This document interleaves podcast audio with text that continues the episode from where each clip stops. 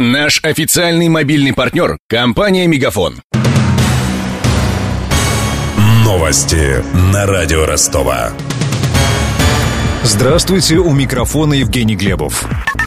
Вооруженный украинский разведчик задержан в Симферополе. При себе он имел пистолет, гранату и компоненты для изготовления бомбы. О задержании военнослужащего сообщает РИА Новости со ссылкой на источник в силовых структурах. Напомним, недели ранее ФСБ сообщала о поимке в Севастополе украинских диверсантов. В спецслужбе считают, что группа готовила нападение на транспортные военные объекты Крыма. В Министерстве обороны Украины заброску диверсантов отрицают.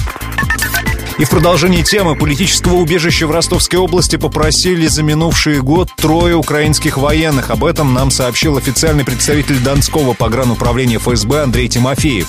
По его словам, последнего перебежчика задержали на прошлой неделе в поселке Чертково. Сотрудники пограничного управления на окраине населенного пункта Черткова задержали военнослужащего Украины, который в обход установленного пункта пропуска незаконно пересек российско-украинскую границу. Последний объяснил, что самовольно оставил воинскую часть и попросил убежище на территории Российской Федерации. В настоящее время комитетные органы проводят мероприятия по его обращению. Задержанный контрактник из Харьковской области Евгений Сергеенко. Ростовский интернет-портал 1РНД опубликовал интервью с украинцем. Военнослужащий объяснил журналистам, почему решил дезертировать. Я знал, что я буду искать пути, как сбежать оттуда. Я не хотел, не хотел воевать вообще просто. В свой народ я не хочу стрелять, во-первых, и я этому пока и не готов вообще, чтобы войти в военные какие-то действия. И тем более я знаю, что там одно сплошное вранье на Украине, я все понимаю это. Людей обманывают за деньги, заставляют своих же убивать.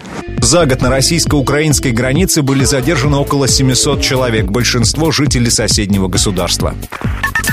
Женский чемпионат мира по гандболу может принять Ростов в 2023 году. Это следует из заявки Федерации гандбола России на проведение турнира в нашей стране. Наряду с Ростовом провести престижный турнир готовы Москва, Санкт-Петербург, Астрахань и Краснодар. В этой связи стоит напомнить о планах донского бизнесмена Ивана Саввиди построить гандбольную арену стоимостью миллиард рублей. Она могла бы разместиться на месте стадиона «Трудовые резервы».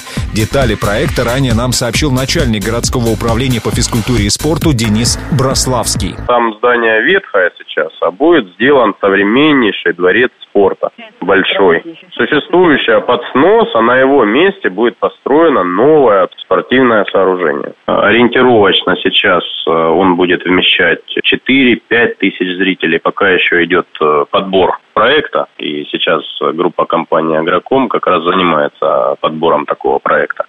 Страну-хозяйку Кубка мира назовут уже в январе члены исполкома Международной Федерации гандбола. Помимо России на проведение первенства претендуют Венгрия, Норвегия и Дания.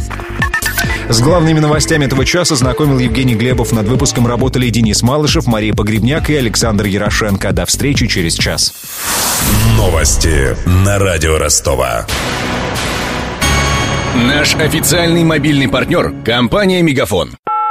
Сегодня вы не ответили на три сделки и пропустили шесть входящих клиентов. Пожалуйста, оставайтесь на связи, даже если вы покинули офис и даже если у вас нет офиса. Не упускайте свои бизнес-возможности. Подключите услугу «Виртуальная АТС» и получайте прибыль с каждым входящим. Мегафон. Бизнес по-настоящему. Подробнее на b2b.мегафон.ру